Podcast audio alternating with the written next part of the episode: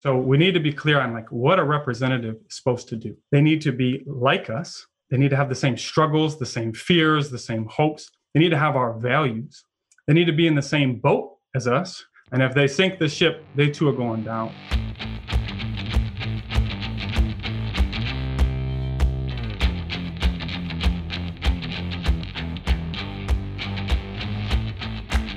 From Fast Company magazine, this is World Changing Ideas, where we investigate how leading innovators are solving our most challenging issues.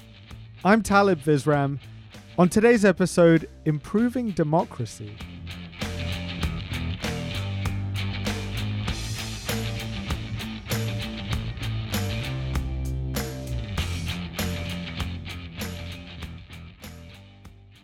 What do you think is the biggest threat to our democracy? Uh, a public that doesn't care about preserving the rights we have. That was the late Supreme Court Justice Ruth Bader Ginsburg. She went on to say she had faith in the spirit of liberty, which is something intrinsic to a democracy, but not always easy to achieve or even to agree on. For many years now, the US has seemed more politically divided than ever before. Only 16% of Americans think democracy is working well, and almost 80% live under one party rule in their state. The violent riot that stormed the Capitol in January served as a reminder that our democracy is very much still a work in progress. But if we're really to make democracy vigorous again, if we're ready to revivify it, we need to get involved in a new project of the citizens and the politicians. Rory Stewart is a former UK politician and is a senior fellow at the Jackson Institute for Global Affairs at Yale. He says democracy matters because it reflects an idea of equality, liberty, and the dignity of the individual. The idea that each individual should have an equal vote, an equal say in the formation of their government. Democracy is not simply a question of structures. It is a state of mind. It is an activity. Stewart has called for strengthening local elections as well as getting more honesty from politicians, but he really stressed the need to build trust between politicians and the public. While that sounds great in theory, seeing it become a reality requires some serious work. And that's what my guest today intends to do by implementing democratic lotteries. Adam Cronkright is here to tell us how this idea of randomly selecting ordinary people to govern could help promote true democracy. Adam is the co-founder of Democracy in Practice and he's on the coordinating committee of Democracy R&D.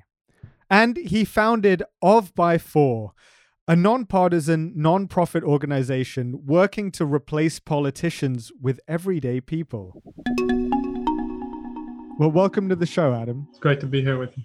So, uh, Adam, you know, you've been in this field, I guess the the democracy field now for about a decade uh, in in several different capacities. What was your goal in starting Of By For? Yeah, so it was a few years ago that I was helping to launch a global network of organizations and practitioners working with and advancing democratic lotteries. They're great people doing important work, but they're mostly going at it from top down approach. And it felt like we we're really missing a bottom up kind of movement for change and that we weren't reaching people.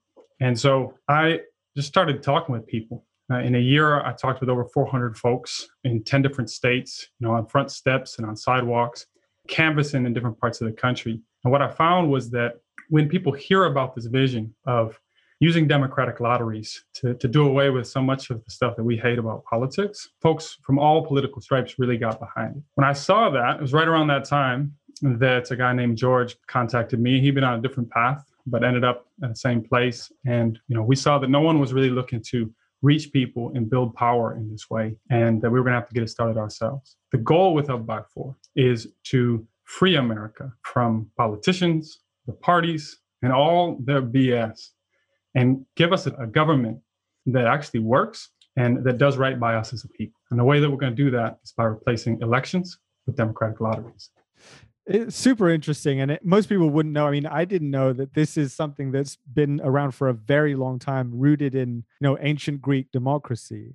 But, you know, how does it actually work logistically? You know, just very kind of briefly, uh, how would a democratic lottery work? Yeah. So just before I explain how it works, uh, I want to make sure we're clear on kind of what it is for folks because it's it's new for a lot of folks. Sure. So, you know, a democratic lottery is the way representatives are supposed to be selected in a democracy. You know, it's as you mentioned, it was the way they were originally selected, and uh, it's the way that we should be selecting members of Congress. And that's for two main reasons. So, a democratic lottery does two important things very well.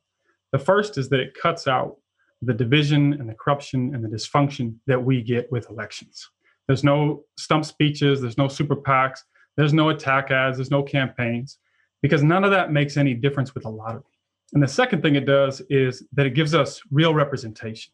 So a democratic lottery calls on the service of everyday citizens, people that look like us, they live like us, and it does it in a way that ensures that the final group reflects the makeup of the population. Right? So you have young and old, rich and poor, you have liberals, conservatives, moderates, you have nurses and truckers, teachers and farmers, and all the different perspectives and lived experiences in, in the population. So that's what it is. And how does it work? So usually it has two rounds. And so the first round of the lottery, you you try to cast a real wide net. You select a large number of people and ask them if they're willing and able to serve. And from everyone who says that they are, then you take them and their demographic information and you run them through a second lottery selection so that you end up with a group that's the right size and that reflects the demographics of the, the population. So you did one of these democratic lotteries and, and set up a citizens panel in, in Michigan very recently. Can you briefly talk about how that worked out and uh, you know did it work in practice? Yeah, so we did the citizens panel on COVID-19. We used a lottery to bring together 30 everyday Americans from all walks of life for them to try to work together and find some common ground and point a direction forward on the pandemic. They spent six weeks together. They fielded testimony from a range of health and economic experts. They worked through differences together and they developed 12 policy recommendations. And in the process, I mean, this was in Michigan on COVID. So this is the most charged issue in the most divided state. And it was last October and November. And it seemed like the crazier politics got all around them, the firmer they held to their charge of working together and representing everyday people. So they were able to develop these policy recommendations. They didn't agree on everything, but they mostly agreed on most things. And they were able to, you know, respect one another and care for each other. Uh, did things get politically charged? I mean, you know, I, I think part of the reason you're doing this is to kind of eliminate some of the divisiveness. Did you see that happening? So yes, things things did get charged at times. Especially, you know, they're not just coming together to see can we talk with each other? Can we listen to each other? They're trying to make some decisions together. And so when the rubber meets the road, it, it, can get heated. But they were able to be respectful. They were able to actually listen to each other and, and feel listened by each other. You know, that's what you tend to see here when you cut out the pundits and the politicians, right? And it's just people directly engaging with other people. And you might not see eye to eye on everything, but you see where they're coming from and you see that they're not crazy or stupid or traitorous or any of the other things that, that the parties have us believing about the other side. And so they were able to work through that. And in the process, became quite close. It seemed like the crazier things got outside of the panel, the, the more seriously they took their charge of kind of being this oasis in all the partisanship. Yo, some of the citizens that took part, uh, you know, I saw your video recap. Some of them got quite emotional at the end when they were talking about their experiences, right? Yeah, we don't have a lot of opportunities as citizens to feel important, to feel like our opinion matters. They were called upon to step up and do something really important to represent their fellow fellow citizens, their neighbors, and to do that together. We also don't have a lot of opportunities to work closely with or even talk with people who are politically opposite from us, you know, or from from a different side of the tracks, you know, different part of the, the community. You could tell that they loved that opportunity, that it was great for everyone all around. And so yeah, people got quite emotional when it was coming to an end you talked a little bit about the perceived advantages of this system getting rid of corruption etc can you go a little bit more into that you know isn't basically the idea of electing officials democracy in the first place? I don't think so. we believe this myth that elections mean democracy. But to me, you know, democracy means that the power to govern is in the hands of the people, you know, that we govern ourselves. You know, electing a politician or a group of politicians to rule us, to govern us, that to me is not democracy. When we talk about corruption, what we're doing when we're doing an election is we are awarding power to those who can win and keep winning cutthroat popularity contests. And so what are the types of people we often get? The types of people who enter those contests are often you know, slick, ambitious performers. Mm-hmm. And they have to spend most of the time fundraising and attacking each other to kind of collect our votes so that they can go off and do the bidding of their parties and the special interests that back their campaign. And they're not in the same boat as us, right? So as representatives, they're supposed to represent us. And yet they're not going to be affected by the decisions they make the same way we are most of the folks in, in Congress are millionaires. You know, they have you know you know a future in politics or in lobbying, and so not only are they oftentimes just to get into those positions already in the pockets of their party and, and special interests, but you know they don't have an incentive to have our back. You know, they could sell out the public and do pretty good for themselves. But is it not a, a, problem that, you know, a lot of these citizen representatives would not have a lot of experience, perhaps not a lot of education? I guess Donald Trump is a perfect example of someone who came in with, you know, no experience, it was problematic for a lot of people. Do our politicians need experience? It's a great question. First, we need to distinguish between different types of politicians. So Donald Trump was the president, you know, that's the executive branch. Mm-hmm. And that's the side of government that's tasked with getting things done, executing the, the will of the people, so to speak, running the government from day to day. And that side of government, yes, you need qualified, experienced administrators, people who know how to get things done, lead teams, you know, meet deadlines, etc. When we talk about the legislative branch, Congress or state legislatures, those are our representatives. So we need to be clear on like what a representative is supposed to do. Our representatives are supposed to represent us on the big values questions. Right? So how do we want to live together? What rules do we want to live by? How do we want to spend our tax money? And so you have experts and you know affected stakeholders. They provide testimony. Staff draft legislation, and then our representatives are supposed to wrestle with the pros and cons, think about what's most important to us, and then make the final call on our behalf. And then the executive branch is supposed to go do it, right? Make it happen. Mm. That's how it's supposed to work. And so when we think about qualifications, what qualifications, what experience do representatives need? The three most important ones are they need to be like us, they need to have the same struggles, the same fears, the same hopes. They need to have our values. They need to be in the same boat as us. You know, they need to be affected by the decisions the same way we're going to. It's the only way we can trust that they're going to have our back and not sell us out as if they're in the same boat as us. You know, and if they sink the ship, they too are going down. And the third thing they need is to not have their hands tied. You know, they need to be able to follow their moral compass and steer the ship in the right direction. And so with elections, what do you get? You get a group that never is representative of us, you know, as, as, a, as a population. They don't look like most of us. They don't talk like us. They don't live like us. They're certainly not in the same boat as we are. And they have their hands tied the moment they go in. They're in, they're oftentimes, just to get there, they have political debts that they've racked up. They have a party to please. And so to me, it's like the least qualified bunch to represent us. And so then when we think about everyday Americans selected by lottery, a democratic lottery is designed to give you a group that is just like us as a population. Those folks are going to be still in the same boat as us because they're called on to serve one term and then they're going back to their home just down the street. They're going back to working alongside of us as, as accountants and as waitresses, you know, and as engineers right? And so they've got to live with the consequences of their decision the same way we do. Yeah. And then the fact that they were selected in a lottery, they don't owe their position to any party or any donors or anyone else. And so they're free to actually follow their conscience and decide what they think is best, what they think is right. Something that we don't see a lot of in politics these days.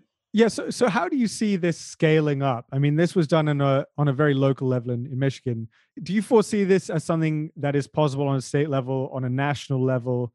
And if so, how, since we already have our, you know, very ingrained system of, you know, Congress? Yeah. So I want to be very clear. You know, we did the citizens panel on COVID-19 in Michigan. The idea there was to give, you know, America a glimpse of what we're talking about. But we're not talking about scaling up citizens panels. We're not talking about doing citizens panels all over the place. Uh, we're not talking about government by citizens panel. Mm-hmm. What we're talking about is replacing elected politicians in Congress and our state legislatures with everyday people selected by lottery. Mm-hmm. And the reason why the lottery is key is precisely because it scales so well. If all of America were just 100 people and we had an important decision to make, right? You know, whether to raise taxes or to invest in infrastructure or to, to go to war, what would be the most democratic, most American way to make that decision together? We'd get together, everyone, we'd talk about it, and we'd find, you know, we'd arrive at a decision together. You'd have young and old, rich and poor. We get together, we work through it as a community. But America isn't 100 people. It's, you know, two, 300, 320 million people.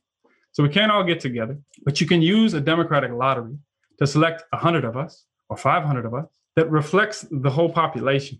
And they can get together, young and old, rich and poor, liberals, conservatives, moderates. They can get together. They can talk about it. They can work through it and make a decision together in the same room just as if we were still a small community. Mm. And so, yeah, I think that this this scales perfectly. Quite frankly, it's elections that don't scale. It's the, the system we have in place was put in place when the largest city in the country was 40,000 people, you know, and you know, there was a time when, when you could conceivably know your elected officials. That time is long gone. Yeah. So, I mean, you know, this has been done as well on on on a global scale. I mean, you know, you're part. Correct me if I'm wrong. You, are part of a group called Democracy R and D, which yep. really is a network of organizations that kind of promotes these lotteries around the world.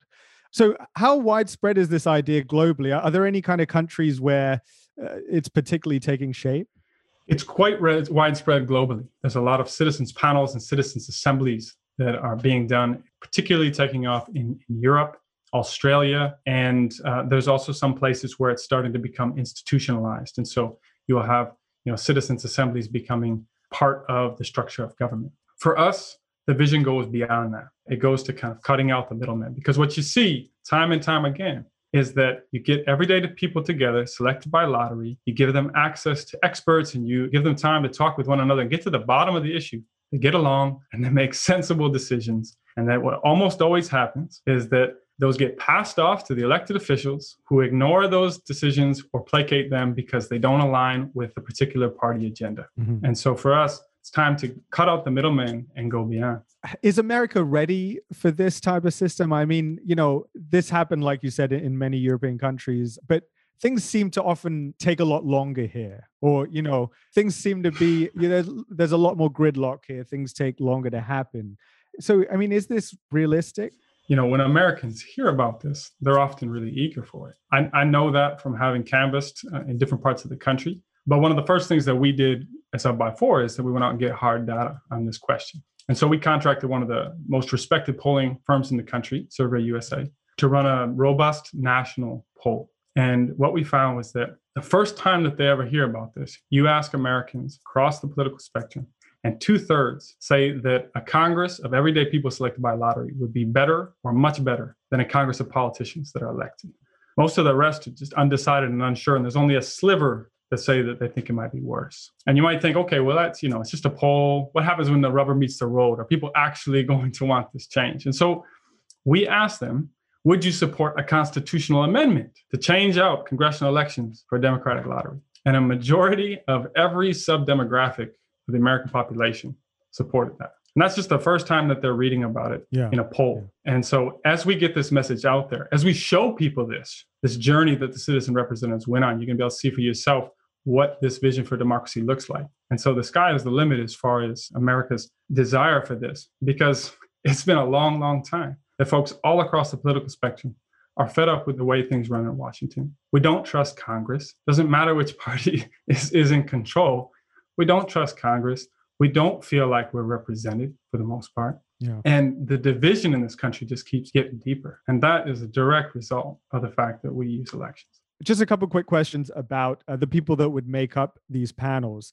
Uh, you mentioned earlier the the kind of jobs that these people would go back to. This panel, from the sounds of it, took a lot of time. So, would people who naturally have more time on their hands, perhaps less demanding jobs, be the ones kind of signing up for this?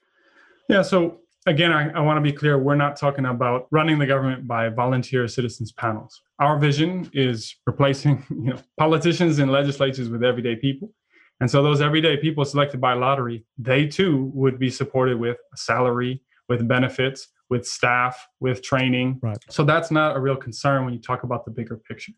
The the panel that we did, you know, we also we offered folks stipends and any kind of support that they would need to, to try to remove as many barriers as possible so that people can say yes to this call, right? They can step up. Right. You know, even when you do that, even when you remove as many barriers as possible, there are still some folks who are not going to say that they are willing to do this or that they are able to do this. So that's where the lottery comes in. The second round of the lottery comes in. And what we see is that there's a ton of people who do step up to the call. So you have a large pool to pull from. And then when you do that second lottery selection, you make sure that you land on a group that is reflective of the population and isn't just the usual suspects that you'd expect if it was an open invite or some kind of, you know, public hearing, right? The folks who seem to have nothing better to do than to go shout, you know, at a hearing. You get folks who are you know outgoing and you get folks who are shy. You get folks you know who work completely different jobs. You have business owners. You have single mothers who are working. You have students folks from different backgrounds different races. And you know on the citizens panel we had a range from 20 years old to 87 years old it's a really beautiful thing. And and how do you ensure that you're kind of getting a fair balance of you know different demographics you know genders ages you know race ethnicity? If the random selection is too tipped would you intervene? How does that work? The way that it typically works is that you base it off of the best data that you have. So usually we did in michigan it's census projections. So we went off the census projections for the state of michigan in terms of of gender, of race, of age, you know, of level of schooling. We found the best polling data we could find on Michigan in terms of people's views on COVID, because this was a citizens panel on COVID. We wanted to make sure that you don't, by chance, select a panel that is folks who aren't at all concerned about COVID, or it's all folks who are terrified by COVID. You want to reflect the makeup of the population and, and the views that are in the population. Mm. So we took all of that data uh, and we worked with a team computer scientists from Harvard and Carnegie Mellon who developed an open source algorithm. You take the pool of folks who have offered to serve, right? After you cast that wide net, and in our case, we only had the budget, we sent out 10,000 invitations all across the state of Michigan. So cast that wide net. From that, you have hundreds of folks who responded and said, yes, I'm willing to serve. And they respond with their demographic information, they respond with their views on COVID. And so you enter all that into the second round of the lottery. And the way that that algorithm works is that it randomly generates 1,000 unique panels of 30. We wanted a panel of 30. And each of those panels reflects the makeup of the state. And so once as we had that, we gave each panel a number, and then we did a live Powerball style lottery where we drew one number. That was one number 119, and that was the group of 30 that then became the citizens panel. Those were the 30 citizen representatives. Wow. And you can go on our website, you can see we have a breakdown of how that group of 30, how it compares to the demographics of the state. It's not exact, you know, down to the decimal. You know, there were some places we flexed a little bit as far as, you know, age and stuff, just to make sure that other areas like people's political leanings was pretty dead on and make sure things were were quite reflective of the population. Talking about the political divisiveness, I, I think it's safe to say that there are some dangerous elements in our society these days, you know, far right extremist groups. QAnon conspiracy theorists. How would you ensure that they, these kind of fringe elements that those people are not essentially governing us? I mean, or, or would you argue that they are representative society and, and should be included? Well, I think that extremism, you know, populism, conspiracy theories, they tend to take root when people don't feel good about where things are heading and they feel powerless to do anything. They don't feel like they have any say. Mm. I think that there's a lot of Americans across the political spectrum that feel that way and for different reasons. But it's been a long time now that the parties in Congress don't represent most Americans. And you know, we are completely shut out from major decisions that affect our lives and that can make people desperate. And desperate people you know often believe and do desperate things. And so i think that that's an important thing that we need to see is that like the way that you handle that in the long run is that you give people a seat at the table so that they feel like they can have a say and they can have some control over over their lives you know their community their country. And we all deserve that as americans. Sure. And when when people with fringe beliefs get selected in a democratic lottery they have to engage and reach decisions with many, many other people who don't have those beliefs, who don't see things the way that they do. Yeah. This question of, you know, like what happens if we end up governed by people, you know, with, with extremist views? You know, it's it's similar to a question sometimes I get from folks more on the right, which is like, what happens if you pick a bunch of criminals, right, by chance, right? And that's just not how the democratic lottery works. You, are not going to by chance get 100 men when you select the Senate because the Democratic lottery controls for that. And so you have 50 men and 50 women every time. It's the same way when it comes to people's views. You're, you're going to have a handful of folks who have fringe views on both sides, and they have to engage with others. And you always find what happens is everybody becomes less hardcore, you know, because when it's not being filtered through pundits and politicians, and we're actually engaging with each other as people, we see that the other side isn't crazy. The other side doesn't hate America. The other side isn't stupid. They have some legitimate reasons why they feel that way. I might not agree with them, but I see where they're coming from. And, and that is exactly the type of thing that we need in this country. We need people to feel like they you know have a legitimate seat at the table, but they're not completely powerless just watching this play out on TV. And we need to start getting together and, and actually talking with each other as Americans. Adam, lastly, let's talk a little bit about the future. Am I right in saying you have a documentary coming up? Yeah, we are working on a documentary about the citizens panel that we did. And it's going to give you an intimate look into the journey of these citizen representatives. So we have high quality footage of every representative during every second of the panel very kind of intimate personal video journals that they did after each session. We have on location footage uh, where we sent film crews to the homes of several of them and interviewed them. And we're going to weave that all together into a story that's that's you know folks are going to be able to see for themselves what we're talking about here. Right? This is a real glimpse of the type of vision for democracy that we're talking about. When will people be able to see the documentary? The documentary should be ready uh, by this summer. Great. And what's next? Are there any kind of uh, any plans to do any more lotteries similar to the Michigan one on the horizon? Yeah, a little bit farther down the horizon, we are planning to do America's first national citizens assembly. Huh. So it's going to be a much larger body. It's going to be 100 folks selected by lottery from all across the country. Uh, they're going to come together. They're going to set their own legislative agenda, and they're going to try to, you know, get to the bottom of an issue that has divided this country for a long time and that Congress has failed to solve. They're going to take that all the way through to produce a bill that they present to the American public and calling on Congress to push wow. that through. And and how can people get involved with Of By For? We need to reach every corner of the country with this message. If you're listening to this and it connects with you, then help us spread the good word. That's the main thing people can do. Go to our website, sign up, and then when the documentary is ready, you'll be one of the first to see it, and we can help you organize screenings with your friends and family. So go to our website. It's joinofby4.org. And the other thing is that you know we need everyday people to fund and support this work. So if you want to be a part of pushing this forward, think about how much the, the future of America is worth to you and consider making a donation. Well, Adam, I want to say thank you so much for for joining us today. This has been been really interesting, something I really haven't thought about before. So thank you for enlightening us. Thanks, Tyler.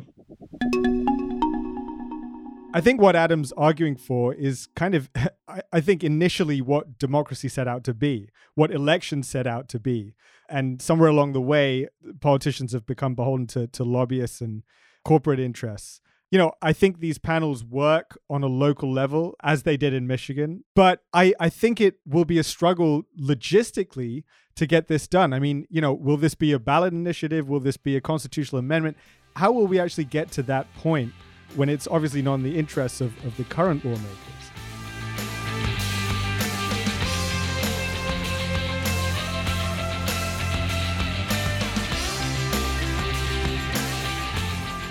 That's it for our show today. Join us next time to learn more about the innovative leaders seeking to make a difference in our ever changing world.